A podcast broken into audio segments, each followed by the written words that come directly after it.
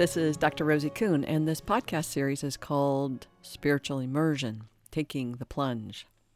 And the intention of this podcast series is to support and empower you to be curious about who you are. Who you are beyond your identities, beyond your perceptions, beyond your interpretations, beyond your judgments. Yep, there's somebody in there, and that person is you. And it's you that is the true you, the big you, the big, big W, big capital B Y O U, big you. And it's the sacred divine you. It's the you that came here to have a human experience, to grow yourself and learn more about you, the big, the big Y O U, um, in relation to life on earth and all the, the pieces of that. It's it's big work. And so many of us were well, we're not trained to think this way. We're not trained, even though our religious traditions and spiritual traditions will say it, it doesn't somehow, unless you really dig in, you're not given an opportunity to really train yourself to notice and see and watch and observe you and others in the same way. Um, and and we were trained to ignore ourselves. We're trained to say, hey, I can't trust myself. I can't trust that I'm safe with myself. I think that's 99% of people's um, uh, stresses is they believe they can't trust themselves or that they don't respect their thoughts. They have to go the way of what most people do. The um, instead of taking the road less traveled or um, traveling to the beat of a different drummer, um, we follow follow somebody else's course, which is their course. It's not ours. It's not yours. But we don't know that because we're not trained. On one level, we're trained to, hey, be independent, be that maverick, be unique, be extraordinary, be the exception. And at the same time, it's like, yeah, you get your head cut off if you do that. That's the, the fear. But, you know, that's not necessarily the truth. So these podcasts is to support and empower you to kind of be courageous and watch and observe what are those truths that you say that you don't live? What are the truths that you fear are true and what keeps you in the in the same spot over and over feeling stuck and lost perhaps perhaps none of that's true for you and you're just curious and fascinated by my voice Maybe that's true too. Who knows?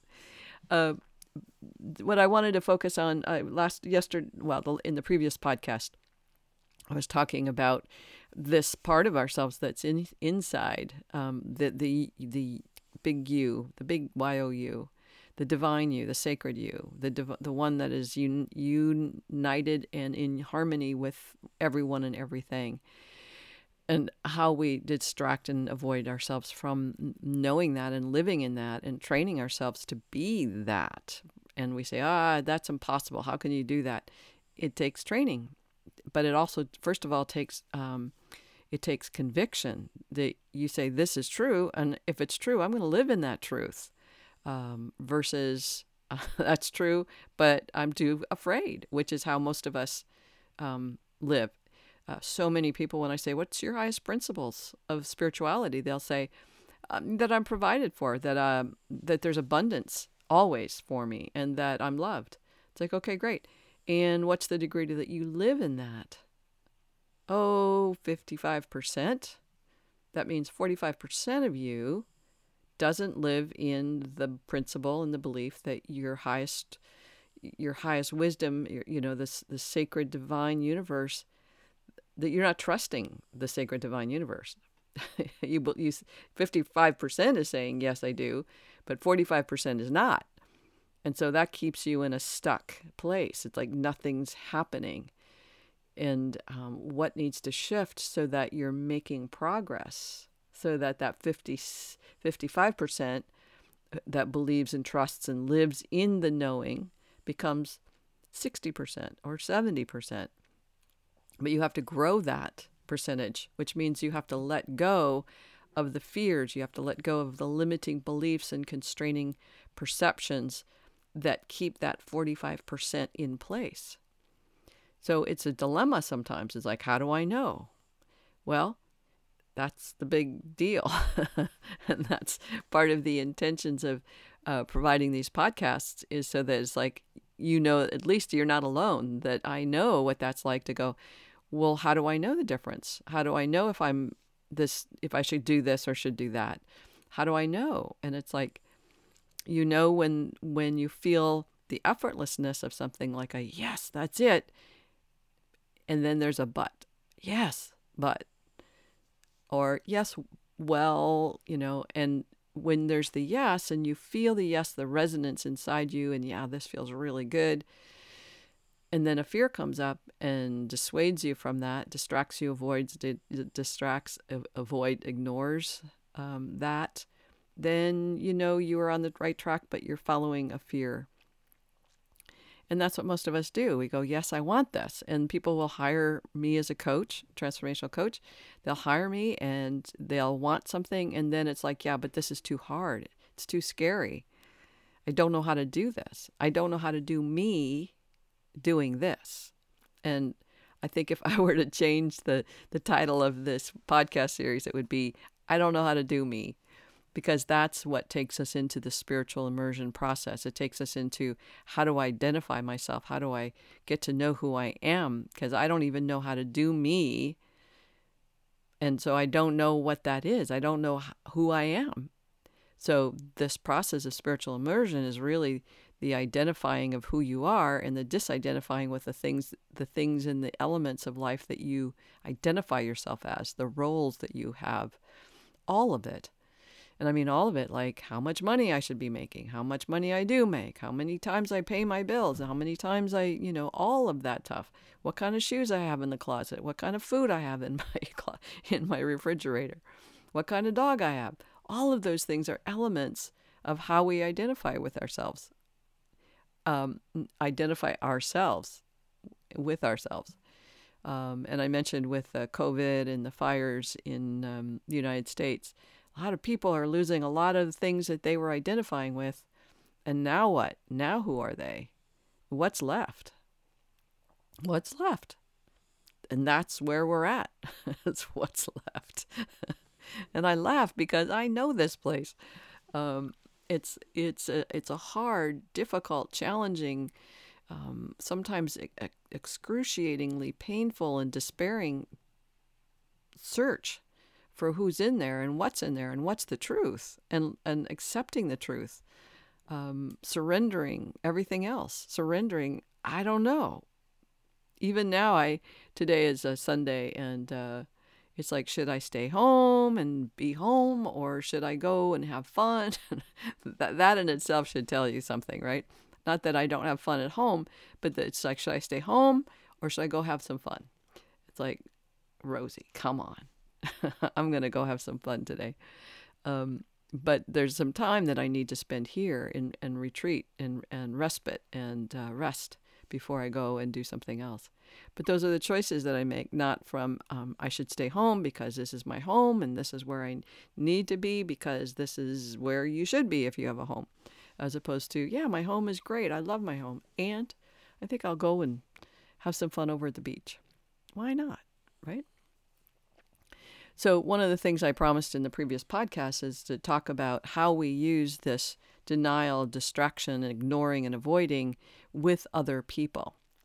So, quite often, and I'll put it this way first of all, quite often, if we have, if you're a therapist or a coach, or you work with people uh, anyway, you're a minister, a spiritual guide, a psychologist, psychiatrist, whatever, there's a way that you are perceiving your clients, your patients, what your guides, your coachees. There's a way that you're perceiving them. And you're either perceiving them with lack, that they lack anything, or you see them in wholeness and love, and you see them in perfection. And in that perfection, in a sense, they're perfect as they are, and they're having um, a spiritual evolution process in this human body.